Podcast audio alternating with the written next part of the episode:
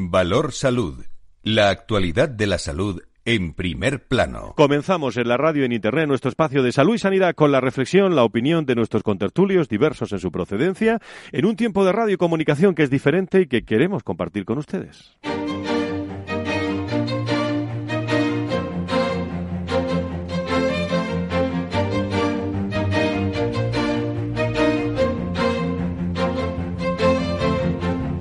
Valor Salud es un espacio de actualidad de la salud con todos sus protagonistas, personas y empresas. Con Francisco García Cabello. Muy buenos días, ¿qué tal están? Bienvenidos a esta tertulia. Es la tertulia fija de los viernes en Capital Radio sobre la salud sobre la sanidad, eh, la que le afecta a usted, a la industria, a los médicos, a la profesión en general, en un momento en el que no se habla de otra cosa. Sigue la preocupación mundial por el brote de coronavirus que viene de, China, como saben, y que ya está reconocido como situación de emergencia de la Organización Mundial de la Salud. Y desde el inicio del brote ya se han registrado algunos datos, 28.240 casos confirmados, 222 fuera de, de China, han fallecido 564 personas, uno fuera de China. La letalidad de este virus se mantiene en el 2% y hasta la fecha hay en China más de 3.859 casos en estado grave. Han visto ustedes cómo han levantado hospitales eh, prácticamente en, eh, en, dos semanas. Se han detectado 282.813 contactos cercanos, de los cuales más de 186.300 todavía continúan bajo vigilancia. Y las últimas noticias del virus también giran en torno al médico que primero dio la voz de alarma por el virus. En estas últimas horas, China ya ha confirmado la muerte del doctor tras horas de, confusión, según una gran cantidad de medios internacionales.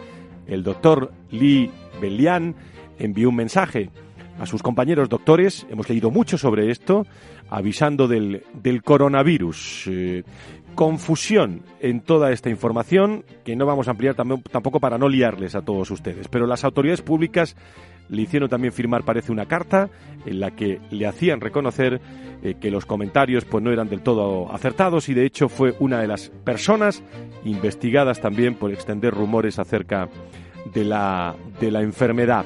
Eh, se ha conocido esta mañana también eh, el doctor Michael Ryan, director ejecutivo del programa de emergencias sanitarias de la Organización Médica de la Salud, en un comunicado muy explícito. Ha habido ese constante aumento de casos en la provincia de Hubei, pero no hemos visto esa misma aceleración en las provincias fuera de Hubei. igualmente, tampoco hemos visto esa aceleración en Hong Kong y Macao, en los taiwaneses tampoco. Así que creo, eh, de nuevo, que estamos viendo una situación relativamente estable fuera de Wuhan, eh, pero como se ha dicho también, eh, se dirige al reportero, y esto está en lo cierto, hay ciclos de transmisión y podemos ver esos casos aumentar en los próximos días, dice Michael Ryan, director ejecutivo del programa de emergencias sanitarias. No está todo controlado y el coronavirus sigue en plena actualidad en un entorno, he de decirlo también, de mucha, de mucha confusión. Vamos a hablar sobre eso en la, en la tertulia y nos vamos a centrar también mucho en el Día Internacional del Cáncer. Ha habido muchos actos y, quiero agradecer también a, Fetico que nos invitara, al CENIN, eh, porque eh, vivimos una experiencia muy interesante esta semana en el Teatro Lope de Vega. Saben ustedes, ¿no? Que ahí donde habitualmente van ustedes a ver el Rey León eh, y, actores musicales. Bueno, pues el, el otro día, el, el, miércoles, más de mil personas, mil personas eh, lanzaron una voz eh, y un grito eh, que no decía otra cosa que stop al, al, cáncer. Más de mil personas llenando ese teatro, escuchando a científicos, con un imagen de fondo, en fin, muy bonito el acto que vamos a resumir dentro de unos instantes, además de todas las actividades que había en el Día Internacional del Cáncer.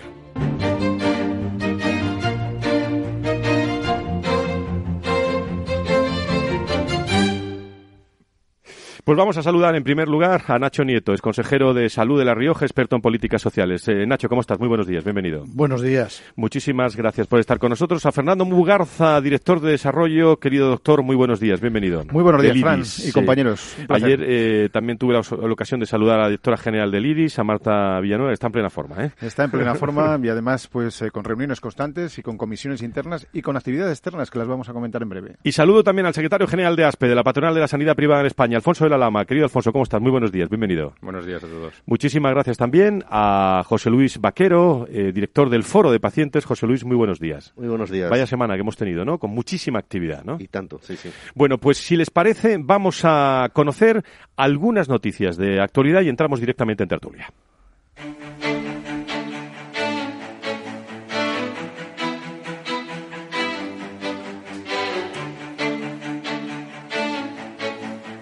Las noticias del mundo de la salud en directo. Y para eso saludo a Alba Galván. ¿Cómo estás? Muy buenos días, Alba. Hola, buenos días, Fran. Parece que los hospitales españoles son más eficientes que hace 20 años, ¿no? Así lo destaca la OCDE en el último informe sobre el perfil sanitario en España que ha realizado recientemente en colaboración con la Comisión Europea.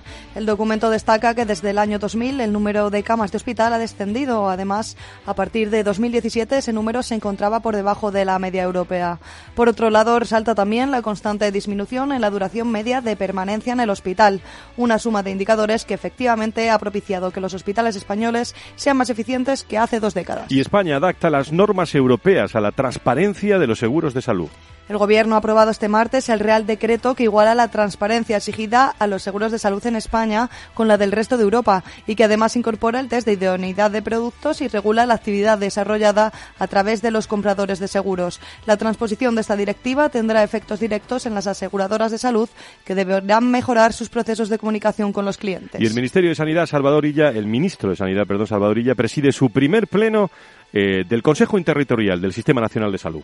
La reunión se ha celebrado este martes como un nuevo encuentro extraordinario con las comunidades autónomas centrado en el coronavirus. Durante el encuentro, el director del Centro de Coordinación de Alerta y Emergencias Sanitarias, Fernando Simón, ha explicado de primera mano a los consejeros cuál es la situación actual del coronavirus y qué protocolos se están llevando a cabo. Además, han valorado los distintos escenarios y los protocolos de actuación para que España esté totalmente preparada para todas las opciones. Y por cierto, hablando de esto, eh, lo decíamos en, eh, en la portada de este programa, España va a crear también un comité de coordinación interterritorial, como decía Alba también, frente al nuevo coronavirus. Sí, el Consejo de Ministros ha aprobado este martes también la creación del Comité de Coordinación Interministerial ante la amenaza para la salud pública producida por el nuevo coronavirus. Como decimos, se trata de un grupo de trabajo en el que se hará seguimiento y evaluación de la situación y se coordinará la respuesta transversal del Gobierno ante cualquier eventualidad que se pudiera producir. Un comité que estará presidido por la vicepresidenta primera del Gobierno y ministra de Presidencia, Relaciones con las Cortes y Memoria Democrática Carmen Calvo y el ministro de Sanidad Salvador Illa ostentará la vicepresidencia. Y se ha hablado del Día Internacional del Cáncer, una asociación española contra el cáncer que ha presentado un informe económico y social del cáncer en España, ¿no, Alba? Así es, con motivo del Día Mundial del Cáncer que se ha celebrado este martes, la ECC ha presentado el informe Impacto Económico y Social del Cáncer en España, en el que se estima que la enfermedad le cuesta al menos 19.300 millones de euros a nuestro país. Las familias asumen concretamente el 45% del coste total y el sistema sanitario el 55% restante. No obstante, el documento también estima que podrían ahorrarse unos 9.000 millones de euros con métodos de prevención. Y la última, el mayor pico de gripe, parece, nos llegan datos que en cuatro años colapsa las urgencias madrileñas. Sí, la epidemia continúa por cuarta semana consecutiva y ha alcanzado los 309,7 casos por cada 100.000 habitantes, a pesar de haber conseguido la cifra más alta de vacunación de gripe en la región. Así se recoge en el informe semanal de la Dirección General de Salud Pública de la Consejería de Sanidad, lo que se traduce a su vez en urgencias colapsadas y profesionales sanitarios saturados. Fran. Muchas gracias, Alba. Nos vamos a la tertulia.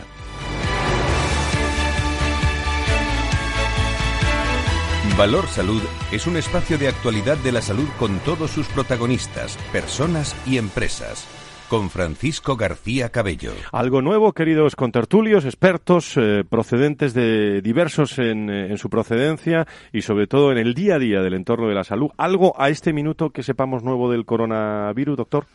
Bueno, pues la verdad es que yo creo que, lo, ha resumido perfectamente Alba y tú también, ¿no? La situación que hay en este momento y además lo vemos por los medios de, comunicación. Yo solamente reforzaría o recalcaría un, mensaje, ¿no? Que es el de la Organización Mundial de la Salud la semana pasada, hablando de la preocupación, en todo caso, en aquellos países, ¿no? En que los sistemas sanitarios, pues no tienen la fortaleza, la solidez que tiene, por ejemplo, el nuestro o, los del entorno, ¿no? Que eso yo creo que es importante. Y bueno, también yo creo que resaltarle la, la importancia de, lo has comentado, de ese centro de coordinación de alertas y emergencias que tenemos en nuestro país y, por supuesto, la labor de las comunidades autónomas con, ese, con esa coordinación que también se, se está produciendo. Por lo tanto, yo creo que en ese sentido pues eh, podemos estar tranquilos en nuestro país, alertas, por supuesto, porque eso siempre hay que estar alerta, y monitorizando la situación en China. Alfonso.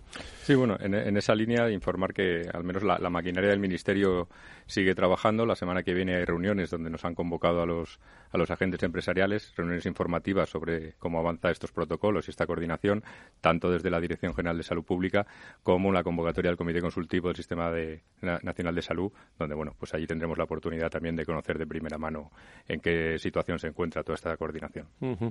A mí sí me gustaría comentar también la importancia que, que tienen, y lo vemos en estas circunstancias, aquellos laboratorios que fabrican las vacunas, por ejemplo, ¿no? En este caso, ¿no?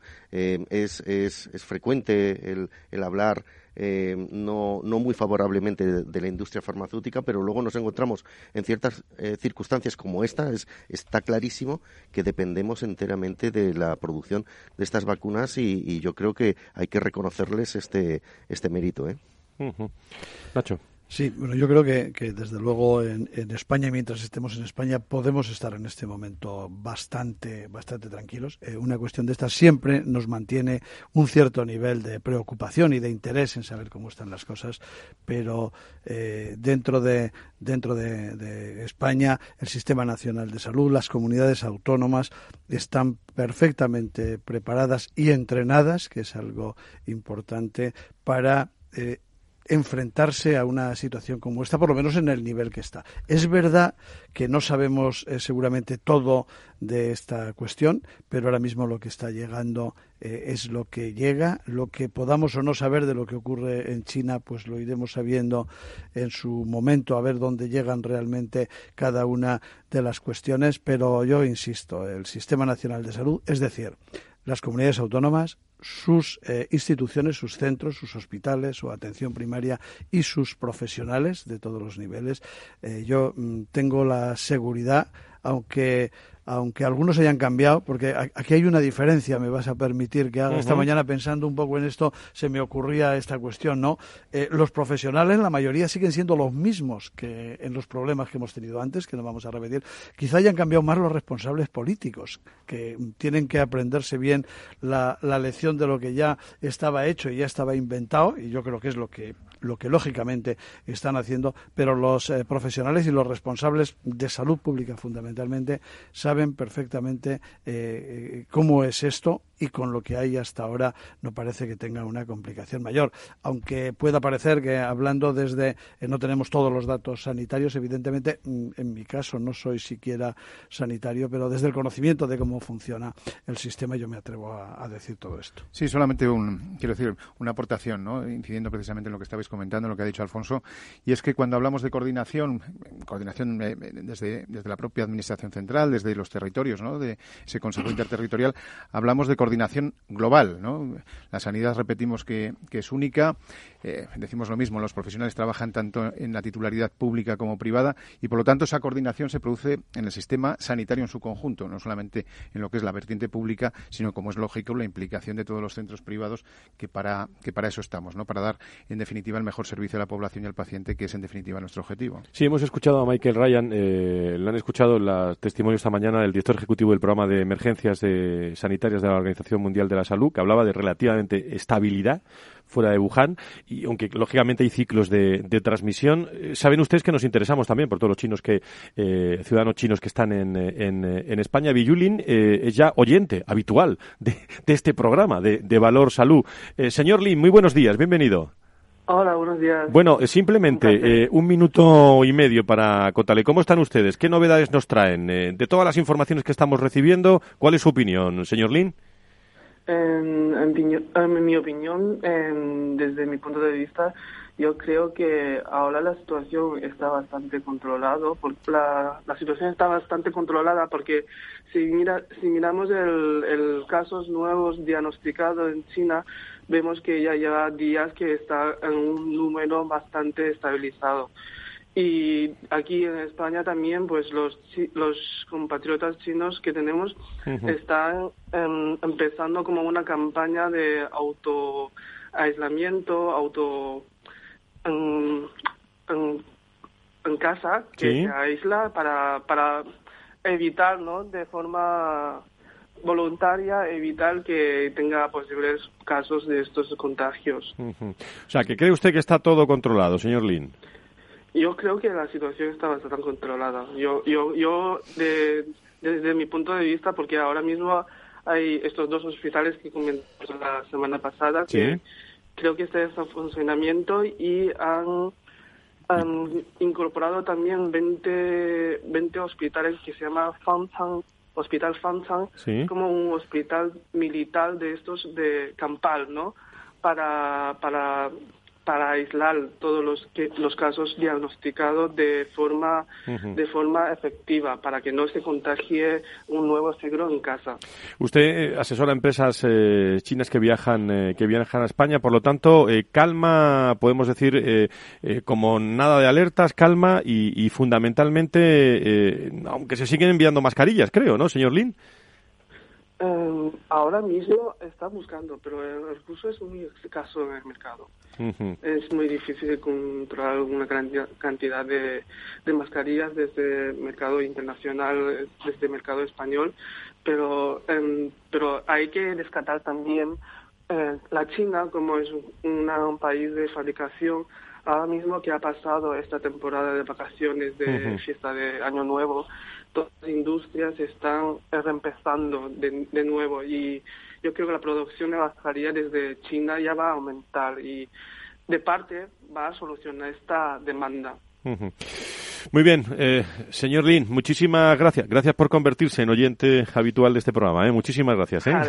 gracias. Muy buenos días. Bueno, así está la situación. Ah, hemos conocido lo que ocurre en China, las últimas versiones, la eh, el fallecimiento de, de, este, de este doctor, el primero eh, que, pues, por cierto, que transmitía y que, y que tenía pues esa, esa enfermedad. Hay muchas informaciones muy, muy confusas. No vamos a entrar mucho en eso porque si no necesitamos varios, eh, varios programas, pero así está la situación en, en China y estaremos muy, muy pendientes de este, de este corona, coronavirus.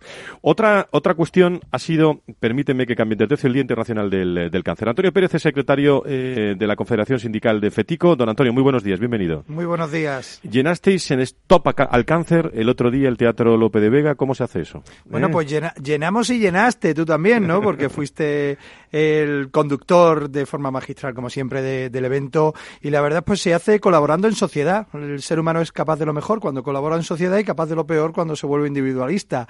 Y todos unidos, muchos delegados de FETICO, muchas personalidades juntos contra un fondo común que es el cáncer, ¿no?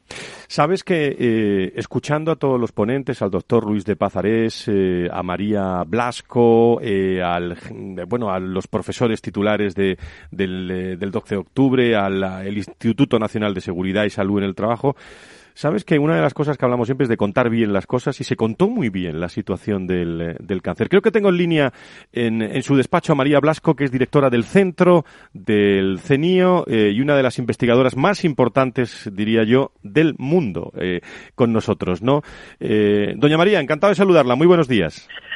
Hola, muy buenos días. Bueno, pues ahora no le pregunto, sí, ahora no le pregunto en el escenario, sino le pregunto en la en la radio. Eh, transmitió la importancia de, de ayudar, pero cómo se puede ayudar desde el CENIO, las empresas, para potenciar la investigación del cáncer, eh, querida María. Sí, sí, bueno, pues el CENIO es el Centro Nacional de Investigaciones Oncológicas y somos uno de los 10 mejores centros de investigación del cáncer del mundo. O sea, aquí vamos desde el descubrimiento básico hasta el descubrimiento de fármacos ya para el tratamiento del cáncer. Entonces, queremos involucrar más a la sociedad en la investigación que hacemos y hemos lanzado una iniciativa que se llama Amigos del CENIO, que el ciudadano o ciudadana que quiera puede eh, contribuir a la investigación del centro eh, pues con una, donación. Entonces, eso se puede hacer a través de nuestra página web. Eh, nuestra página web está preparada para, para los ciudadanos, o sea que nada más entrar en nuestra página web, que es cenio.es, pues los ciudadanos que quieran pueden hacerse amigos del CENIO. Con esta donación, el, dinero va eh, a la investigación, 100% a la investigación, en concreto a contratación de personal investigador. Eh, también eh, las empresas son bienvenidas y en el contexto también de este evento de FETICO, que, que bueno, que es un sindicato independiente, que hay muchas empresas ¿no? que tienen este sindicato, incluido el CENIO, pues también queremos eh, animar a las empresas a que se hagan amigos del CENIO y contribuyan a la investigación. Muy bien, y, en, y, 30 segundos, dígame, en, qué están investigando ahora? ¿Cómo ve la evolución del, del cáncer? Y no le entretenemos más, María. Sí, bueno, pues uno de los temas centrales ahora del, del CENIO es la metástasis, que sigue siendo la principal causa de muerte por cáncer. Entonces estamos intentando averiguar qué es la metástasis en nivel molecular para tener tratamientos efectivos de prevenirla o tratarla, porque es un proceso que todavía no hay, eh, digamos, fármacos que funcionen para controlar la metástasis. Eh, también estamos trabajando y contratando grupos en, lo que se llama el análisis computacional del cáncer. Eh, los tumores de las personas diferentes también son diferentes porque tienen una historia diferente de alteraciones genéticas de alguna manera realmente esto poder eh, tratamientos personalizados a se oye, se oye regular, sí. Eh, eh, María, tenemos muy una conexión regular y ya estamos fuera de tiempo también, pero le, agradezco muchísimo, además lo escucharon todos los, los, más de mil personas y todas las personas que estaban también en, en directo, a María Blasco, directora de este Centro Nacional de Investigaciones Oncológicas de CENIO, que organizó junto a Este acto. Eh, María, muchas gracias. Hablamos otro día más despacio. ¿eh? Muchísimas gracias. Gracias, adiós. Gracias.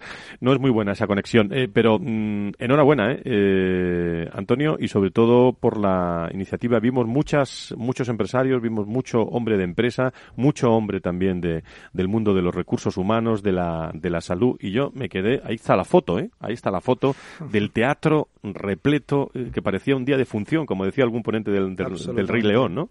Absolutamente, sí, absolutamente maravilloso en ese sentido. Ya sabes que nosotros defendemos que un sindicato tiene una función social y por lo tanto un carácter humanista. Y ahí se demostró ese carácter humanista que muchas veces al científico, ¿verdad? Lo vemos como algo muy alejado y yo creo que se consiguió ponerles como personas, ¿no? Pues fue un placer estar con vosotros. Te quedas con nosotros si quieres en, eh, la tertulia y, y, muchísimas gracias por invitarnos a estar en ese Teatro Lope de Vega que disfrutamos realmente esta, esta semana. No se vaya, seguimos hablando del Día Internacional del Cáncer.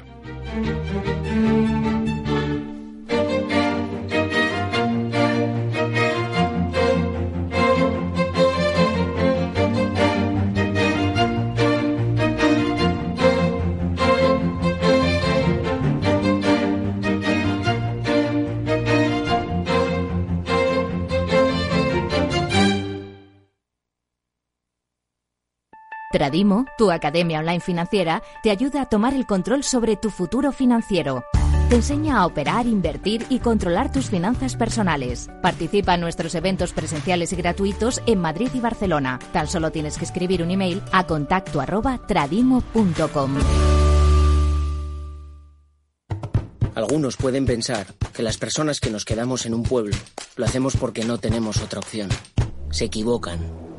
Me quedo porque amo lo que hago porque lo aprendí de mis padres. Me quedo porque tengo mucho que ofrecer. Me quedo porque quiero quedarme. Correosmarket.es. El mercado online que impulsa a los productores y a las productoras locales que eligen quedarse. Renta 4 Banco. El primer banco español especializado en inversión. Sí, somos un banco como muchos, pero no nos parecemos a ninguno. ¿Por qué? La especialización. Tenemos soluciones que se ajustan a cualquier perfil y necesidad. Inversiones con mucho o poco dinero en todo tipo de productos. Soluciones que lo hagan todo por ti o solo asesoramiento para que operes tú mismo. Descubre qué es tener un banco y un especialista en inversión al mismo tiempo. Para más información, entra en r4.com. Llámanos al 902 15 30 20 o visita tu oficina Renta 4 Banco más cercana. Tu radio en Madrid 105.7, Capital Radio. Memorízalo en tu coche. Seguro que no te apetece coger el coche, pero lo que sí te apetece es un buen cocido maragato, cecina y otros muchos productos de Astorga, ¿verdad? Pues ya lo sabes, la auténtica cocina astorgana solo la encontrarás en el Astorgano y sin necesidad de coger el coche. Ven a visitarnos y lo comprobarás. Todos nuestros clientes repiten y seguro que tú también lo harás. Reserva en el 91 579 6261 o en calle Pensamiento 25. El Astorgano, la auténtica experiencia maragata. Esto te estás perdiendo si no escuchas a Luis Vicente Muñoz en Capital, La Bolsa y la Vida. Las posiciones cortas lo que son es el buitre que devora el cadáver. El cadáver es anterior, ha muerto antes. No te confundas. Capital, La Bolsa y la Vida, el original.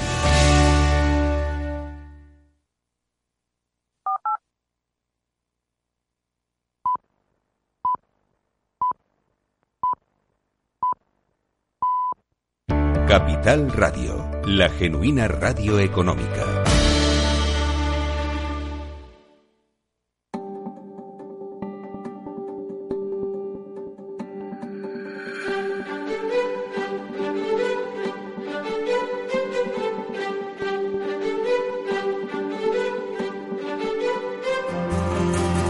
Valor Salud es un espacio de actualidad de la salud con todos sus protagonistas, personas y empresas. Con Francisco García Cabello. Con agradecimiento todas las mañanas de viernes por estar con nosotros y estar bien informados en materia de salud y sanidad. Y a ASPE, a, a IDIS, a COFARES, al Foro de Pacientes, a FEFE, a todos los colegios de médicos que nos escuchan y transmiten noticias, a todos los entornos de salud y sanidad de España. José Luis, semana, como decíamos, eh, vimos el, el, éxito de Fetico eh, con el CENIO en esta convocatoria, pero ha habido muchísima actividad ¿no? en el Día Internacional del, del Cáncer. Sí, por ejemplo, eh, la, la, que organizó la Asociación Española contra el Cáncer. estuvo Alfonso también, creo que estuvo Alfonso también, ¿no? Sí, sí, allí sí, sí. Se, se, estaba centrando sobre algo que, que, que además ha pasado bastante desapercibido y, y, que nos afecta mucho a los pacientes y a, y a, las familias de los pacientes, ¿no? Como es el impacto económico ¿no? de, del cáncer. No solo tiene impacto económico a nivel eh, del sistema sanitario, que también y es muy importante, pero es que también lo tiene para los bolsillos de, de las familias, ¿no? Y esto, pues, perjudica enormemente su, su situación, ¿no? Uh -huh. Sí, eh, eh, desde la Fundación IDIS, bueno, pues también nos gustaría, y de hecho nos sumamos también, ¿no? A ese, a ese Día Internacional Mundial de Comunicación, Sensibilización, Información, y a eso voy, ¿no? Y entonces lanzamos eh, ese informe de experiencia de paciente, experiencia de paciente en el entorno oncológico, ¿no? Y eso es un informe que yo eh, recomendaría, recomendaría que se revisase, porque además lo tenemos colgado en la página web, en la sección de informes, y simplemente un detalle.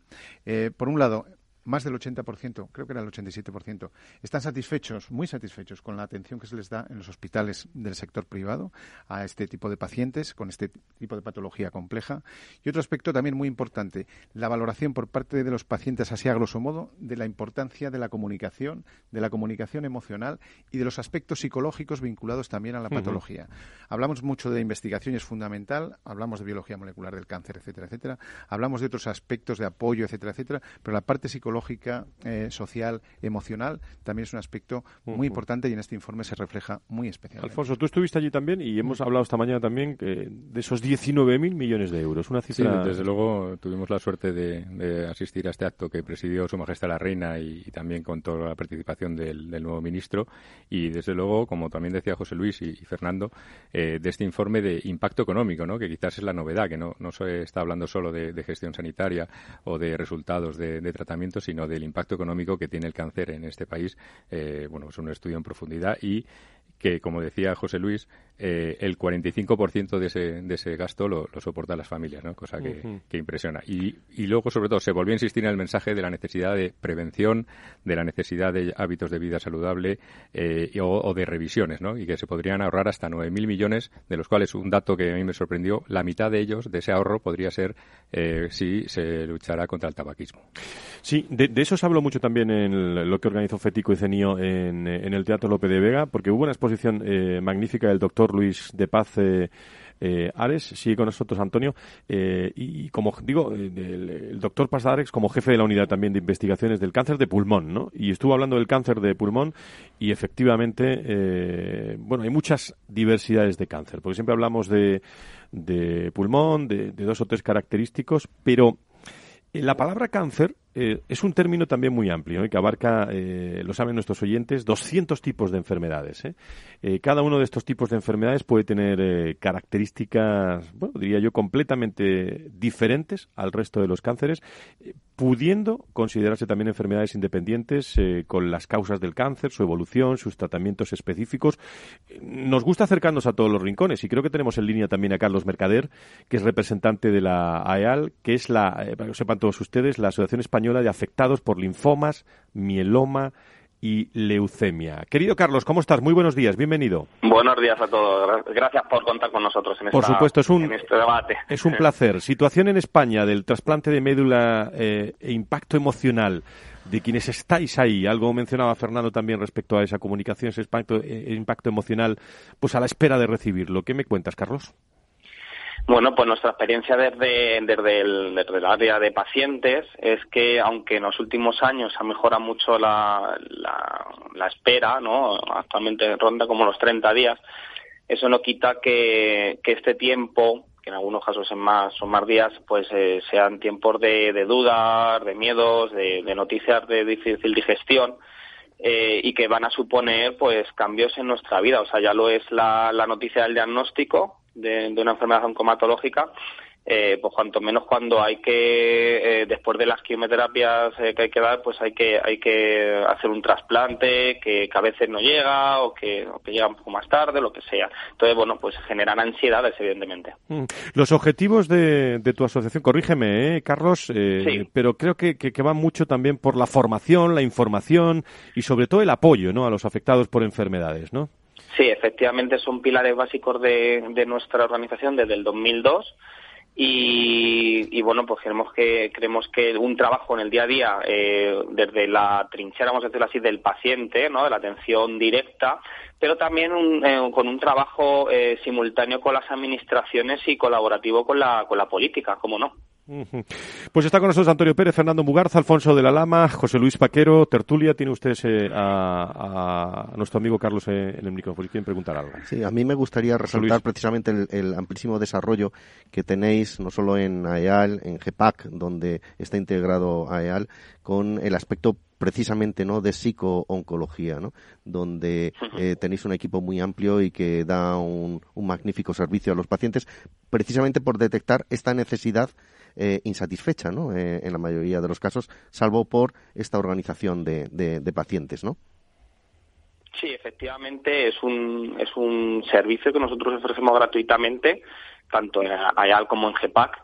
AYAL es miembro de GEPAC, del Grupo Español de Pacientes con Cáncer, y, y, es para dar esa información que a veces eh, o no se da o no se da de la manera correcta o a veces pasa desapercibida y, tenemos tenemos que ser insistentes con ella para que la gente no tenga dudas eh, porque es una cosa que como he dicho antes cambia nuestra vida Sí, hola, buenos días. Soy Fernando Mugarza. Eh, bueno, mi pregunta está, buenos días. mi pregunta está relacionada con un aspecto que desde, desde la Fundación IDIS estamos impulsando también y promoviendo, ¿no?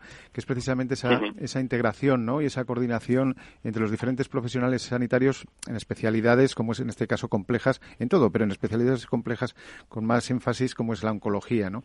Me estoy refiriendo especialmente, pues, a esa, a esa coordinación que debe haber alrededor del paciente, ¿no? De psicólogos, cirujanos, radioterapeutas. Eh, médicos de familia, atención primaria, el propio farmacéutico, el farmacéutico de hospital, en definitiva todos los que intervienen en ese proceso de tratamiento, diagnóstico y seguimiento y monitorización del paciente. ¿Cómo lo veis vosotros desde, desde vuestro entorno este aspecto? Y ya de paso, coméntame algo de eh, cómo estáis impulsando los temas de comunicación emocional desde, desde la organización.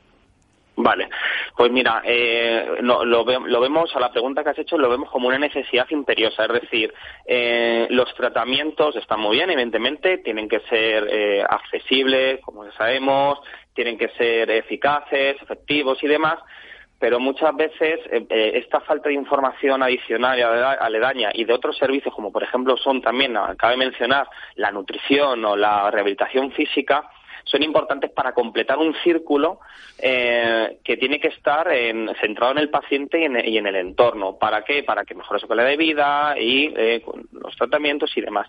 Nosotros desde nuestra organización y de la organización que pertenecemos impulsamos estos planes eh, a nivel presencial, es decir, con, una serie de consultas tanto para el propio paciente como para su entorno y también eh, con servicios telefónicos de atención telefónica eh, para ciertas enfermedades no tenemos ese servicio para todas, eh, si bien es cierto, pero con ello llegamos a pacientes que a lo mejor no desde Madrid no podemos tocar en persona.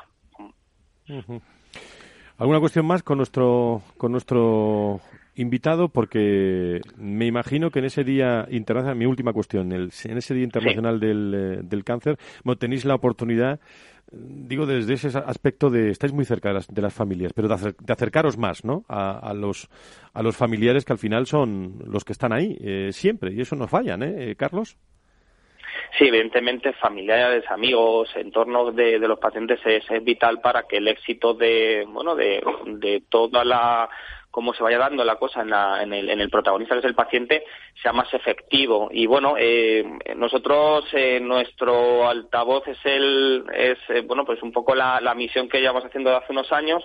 No, no dejamos de, de creer en, en, lo que hacemos y seguir mejorando y bueno, el, próximo 13 de febrero, desde el Grupo Español de Pacientes con Cáncer, hay una cita que creemos que es importante, el Ministerio de Sanidad, es la segunda cumbre española contra el cáncer, y que se van a debatir todos estos temas, tanto a nivel más, bueno, más familiar, más de cercanía del paciente, como a nivel más administración, que también creemos que es importante el cubrir esas, esas áreas y que se mejoren gracias a la colaboración con la sociedad científica, los, las sociedades médicas y, la política, el poder hacer que eh, cada vez tengamos una, un sistema sanitario mejor y por ello una sociedad eh, mejor y más, más cuidada. José Luis, ¿algo más que añadir? Sí, bueno, yo solo quería apostillar una cosa y es que cuando se habla del Día Internacional o Día Nacional de, una enfermedad, pues se, le da visibilidad a la ciudadanía, a los políticos, a los medios, pero también quiero decir que las asociaciones de pacientes cada día está viviendo ese día de la enfermedad eh, y es incansable su labor. En este sentido y concretamente allá el IAGPAC os, os quiero felicitar porque cada día para vosotros es el día del cáncer. Precisamente, Carlos y José Luis, esa es una de las cuestiones que tenemos en este programa, es dar voz a, los pacientes. Eh, hay muchos días internacionales, pero lo importante es que estén aquí, eh, que estén aquí con nosotros y esa es nuestra intención llamarlo, eh, llamando en este caso esta mañana a Carlos Mercader mm, como representante de la Asociación Española de Afectados por Linfomas, Mieloma y Leucemia, que se tienen que conocer y, tiene también su servicio público y su opinión pública, el conocer lo que hay detrás de, de esta enfermedad. Querido Carlos, muchas gracias por estar con nosotros. Muchas gracias, gracias a vosotros, gracias.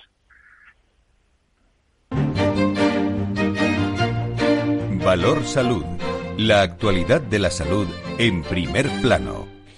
Pues yo creo que hemos afrontado ya distintos rincones de cómo se ha celebrado este Día Internacional, con todas las actividades, las de Fetico, y CENIO, las del Foro de Pacientes, la de, eh, en este caso, de todos los afectados por eh, leucemia. En fin, eh, ha habido muchas actividades, pero creo que han quedado perfectamente resumida. Saben ustedes que tenemos vocación en este programa, estás muy, muy cerca de, todo lo que ocurre en la política sanitaria y de, en los hospitales. Y, hemos conocido una noticia eh, que muchas veces se acerca a regiones donde, donde no se cuentan eh, o, se cuentan de otra forma o realmente no llegan esas noticias a Madrid. Ibiza y Formentera tienen a partir de este enero, eh, fíjense ustedes, y esto no lo sabían, uno de los servicios de atención de excelencia en medicina reproductiva más relevantes en, Europa. ¿eh? Los pacientes no van a requerir desplazarse a partir de ahora, eh, porque dos de las entidades más prestigiosas a nivel internacional de esta materia colaboran estrechamente para unir las últimas técnicas tecnológicas de vanguardia, infraestructura y los mejores que eso es lo que más me gusta, profesionales médicos avalados con elevados índices de éxito. De este modo, el Instituto Valenciano de Infertilidad y el Grupo Policlínica han alcanzado un acuerdo para integrar sus respectivos conocimientos en una unidad de medicina reproductiva que, que bueno, va a desarrollar, aportar un servicio global a los pacientes de Ibiza y, y Formentera. Tengo con nosotros eh, al director médico del Instituto Valenciano de Infertilidad, el doctor Marqueta. Doctor, muy buenos días, bienvenido. Hola, muy buenos días. Bueno, pues ¿qué supone este acuerdo? No sé si lo he explicado lo suficientemente bien y cómo, cómo va a afectar eh, a, toda la zona. bueno, lo has explicado clarísimo porque es en, el, en el doble contexto, en el, en el contexto de accesibilidad al tratamiento, es decir, no tener que desplazarse, eh, no tener que ir y venir a ciudades de la península o incluso a o incluso a Palma eh, para hacer tratamientos que puedes hacer en, tu propia casa. Eso mejora mucho el, bienestar de los pacientes y mejora los resultados, porque es muy importante la actividad. Y luego, además, que no sea eso, es decir, que no sea yo me puedo tratar aquí, no, yo me voy a tratar aquí de la forma o de la que me podría tratar en el mejor lugar de, mi país y del mundo y del mundo porque Instituto Valenciano de Infertilidad IBI para todos los que, que andan en este mundo es el mayor centro de reproducción asistida del mundo, del mundo, es decir, más número de profesionales, mayores técnicas, mayores resultados, sobre todo mayor avances en la, en la investigación y, docencia. O sea, que lo has explicado perfectamente. Creo que, bueno, creo no, ambas entidades vais a compartir conocimiento médico en todo este ámbito facultativo y especializado para crear, bueno, aquello que hablamos siempre de sinergias y un servicio de la máxima calidad. Creo que tengo en línea al doctor García también, director médico del grupo Policlínica. Doctor García, muy buenos días, bienvenido. Hola, buenos días, ¿qué tal? Bueno, pues eh, me imagino que corrobora las palabras del doctor Marqueta, ¿no? Correcto. Yo creo que lo que aquí hemos buscado, pues es lo que tú comentabas también, sinergias. Precisamente las sinergias, pues de un gran grupo eh, en el tema de la infertilidad, como es el IBI a nivel a nivel mundial, eh, pues buscando aquí en un sitio local como es Ibiza, pues la sinergia con el grupo Policlínica, pues bueno, que es eh, también pionero en Ibiza en lo que es sanidad privada. Hemos querido precisamente, pues eso, juntar eh, los dos los dos centros, las dos sinergias, las, las cosas buenas que tenemos un centro y otro, para poder ofrecer a la gente de, Ibiza y Formentera pues la, mejor prestación en el tratamiento de en el tratamiento de fertilidad. Y sobre esto da mucha seguridad eh, de este acuerdo los servicios profesionales, es decir, tener médicos especialistas y volcados en, en todo esto, ¿no, doctores? Claro, porque piensa que un tratamiento de reproducción asistida es, eh, es muy transversal. Hay con frecuencia dos personas, un hombre y una mujer, aunque también tratamos mujeres solas y parejas de, de mujeres, ¿no? Entonces, hay muchas especialidades, hay uroandrología, tenemos que hacer procedimientos de quirófano, tenemos que hacer procedimientos con anestesia, eh, con medicina general, con otras especialidades. Entonces, no solamente es el tema de, de IBI y la reproducción, es el tema del centro de excelencia de, Policlínica en Ibiza, que ofrece todo lo otro que es también necesario para el resultado final. Pues otro doctor, el doctor Mugarza, le quieren eh, le quiere preguntar algo a los doctores Marqueta y García eh, en este acuerdo tan interesante, Fernando. Sí, así es. Eh, buenos días a los dos. Lo primero, felicitarles también por el trabajo, por los resultados y por el prestigio y la reputación, ¿no? Que eso yo creo que es, lo más importante resaltar, ¿no? Y la pregunta está, está relacionada precisamente con, los resultados, ¿no? Porque recientemente hemos, eh, hemos estado precisamente en Fitur, ¿no? En Fitur, donde había un espacio dedicado a Fitur. Creo que se lo pasó muy bien usted allí. Me lo pasé ¿eh? fenomenal. Y además ya reservé el, ya reservé el viaje ¿eh? para este, para este verano. bueno, Fitur Salud, ¿no? Y entonces allí, curiosamente, pues revisando datos, pues te das cuenta como cada vez vienen más personas ¿no? de otros países precisamente a nuestros centros de eh, reproducción asistida, fertilidad, etcétera, etcétera. ¿no? Y independientemente de los temas de regulación y reglamentación, que parece ser que aquí, pues eh, con respecto a otros países, pues hay mayor aperturismo, ¿no? Pero sin embargo, yo creo que lo más importante son los resultados, ¿no? Y de eso que, quería que, nos hablase, precisamente de resultados y de cómo ven precisamente esta afluencia, ¿no? De personas que vienen también de fuera a los centros de nuestro país. Cualquiera de los dos doctores, Marqueta o García como quieras. Bueno, yo en la parte porque el, el mal llamado turismo de salud, turismo de salud, es verdad que recurre a la reproducción asistida, pero recurre a, muchas otras especialidades que García seguro os podría explicar mejor que yo, ¿no? Pero en, reproducción asistida España es el país líder en, centros, en resultados y en, investigación de, de reproducción asistida. Entonces, claro, Ibiza, Policlínica, nos ofrece un entorno yo creo que espectacular para todos estos pacientes. ¿Qué resultados ofrecemos? Pues ofrecemos los mejores resultados auditados que hay en reproducción asistida, porque aparte recurrimos a auditorías externas, es decir, no es algo que te diga el doctor Marqueta o que te diga IBI, no, hay auditorías externas que auditan nuestros resultados cada año y que pueden ofrecer al público eh, los mejores resultados que hay. Muy bien, Alfonso. sí, sí, adelante, doctor. y, Alfonso. El doctor, el doctor Marqueta, eh, la policlínica pues eh, ha hecho una apuesta por el turismo de salud. Eh, ya hemos hecho esta apuesta también en otras especialidades, en medicina estética, cirugía plástica, cirugía bariátrica. Y tenemos un departamento de, de, salud, de turismo de salud precisamente creado para esto con lo cual es lo que lo mismo que comentamos una sinergia más y aprovechar que la fertilidad el tratamiento de fertilidad en, en España ya es, eh, ya es líder, como ha comentado el doctor Marqueta, para unirlo a, a, nuestro Departamento de Turismo de Salud y ser una oferta más a todos aquellos eh, pacientes extranjeros que estén interesados en hacer un tratamiento en nuestro país y en concreto en Ibiza. Muy bien, Alfonso, desde, desde ASPE. Sí, bueno, más que una pregunta es, sencillamente una, una felicitación eh, tanto al IBI como al Grupo Policlínica y a los los doctores que están representando.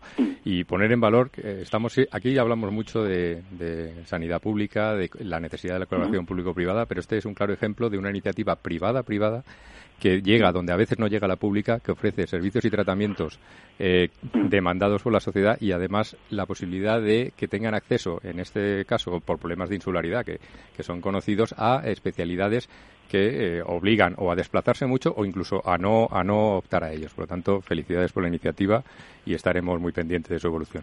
Pues el Instituto Valenciano de Infertilidad y la Policlínica de, Ibiza son noticias que ocurren en regiones, ¿no? Y que las traemos aquí a, Valor Salud, eh, bueno, unidos eh, en este caso, alcanzando un acuerdo para integrar esos respectivos conocimientos en, en una unidad de medicina reproductiva que aporte ese servicio global que muchas veces eh, pedimos a los pacientes de, en este caso, de Ibiza y de, y de Formentera. Doctores Marqueta y García, muchas gracias por estar con nosotros. ¿eh? Muchísimas gracias a vosotros. Muchísimas, muchísimas gracias.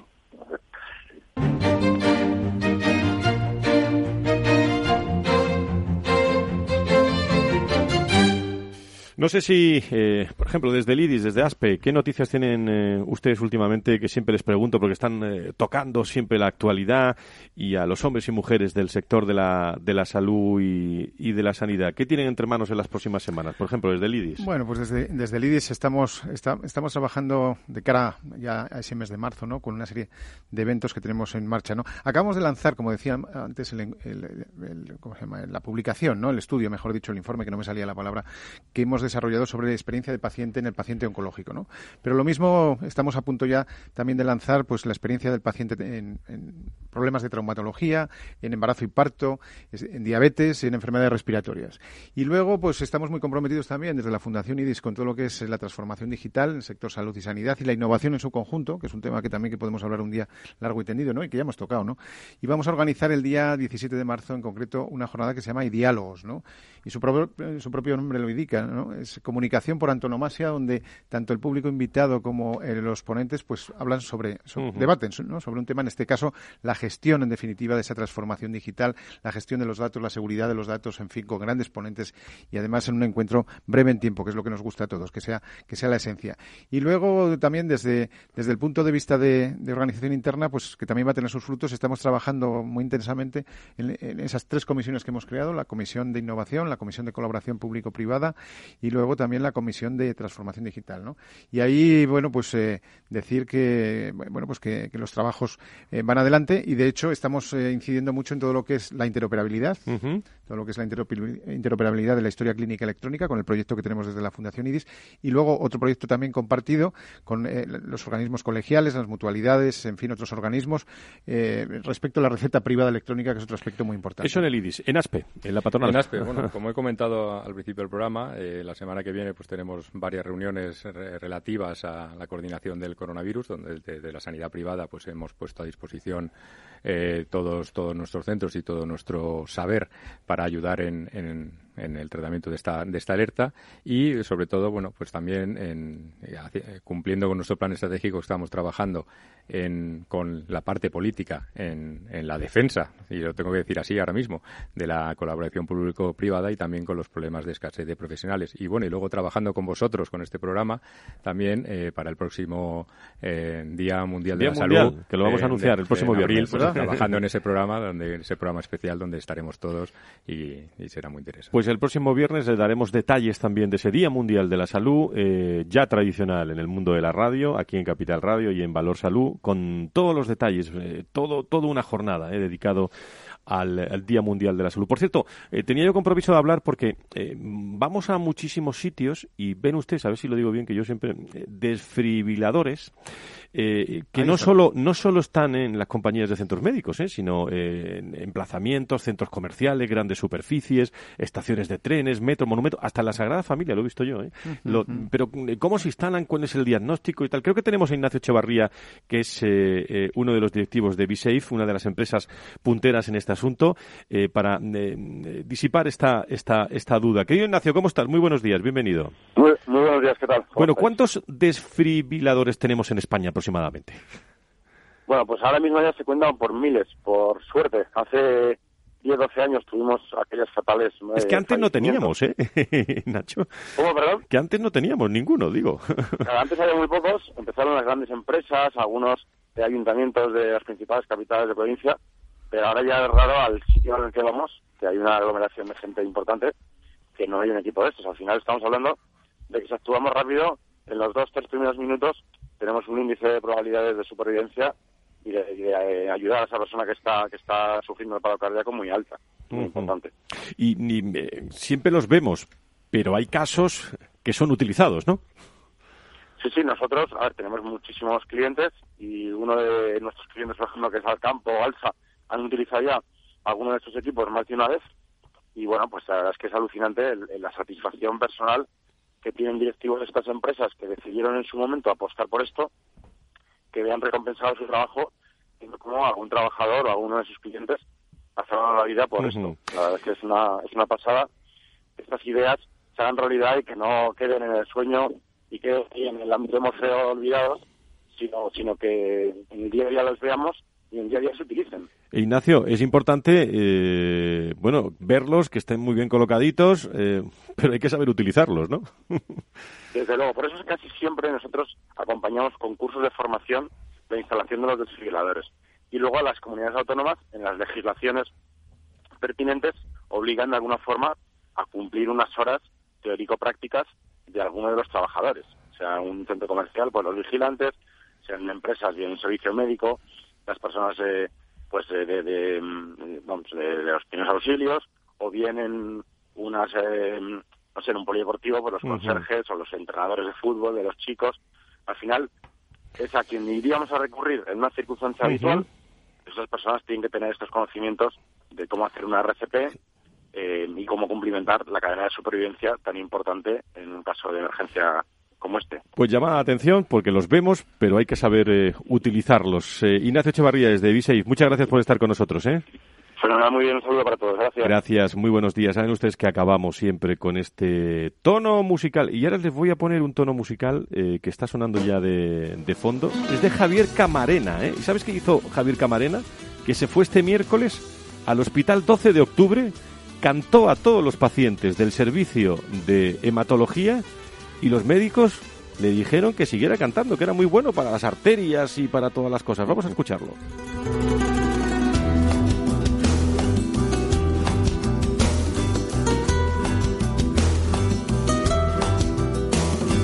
Qué bonitos ojos tienes debajo de esas dos cejas, debajo de esas dos cejas, qué bonitos ojos tienes.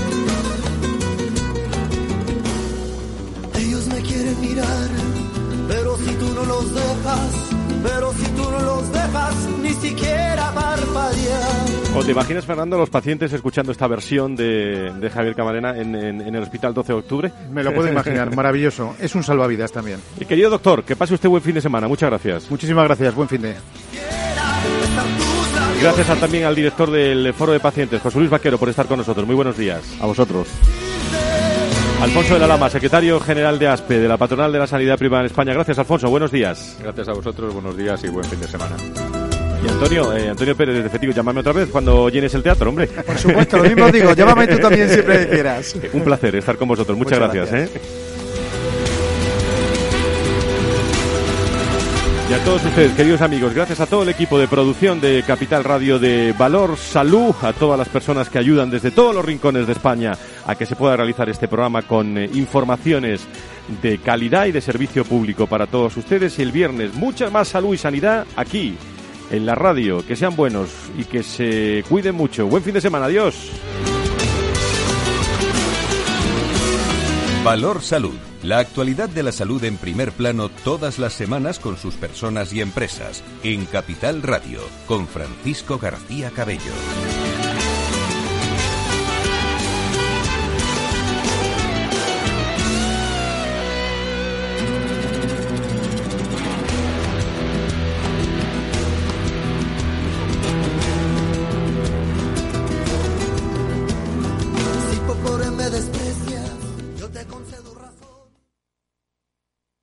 Soy Leopoldo Abadía, autor de La Crisis Ninja y quiero hablaros de lo normal. Lo normal es que cuando inviertas tus ahorros nadie deje los mejores productos de inversión para otros que tienen más dinero. Con Finanbest puedes invertir como lo hacen los grandes patrimonios, accediendo a los mejores productos de inversión. Entra en finanbest.com y descubre que lo normal es extraordinario. Lo normal es Finanbest.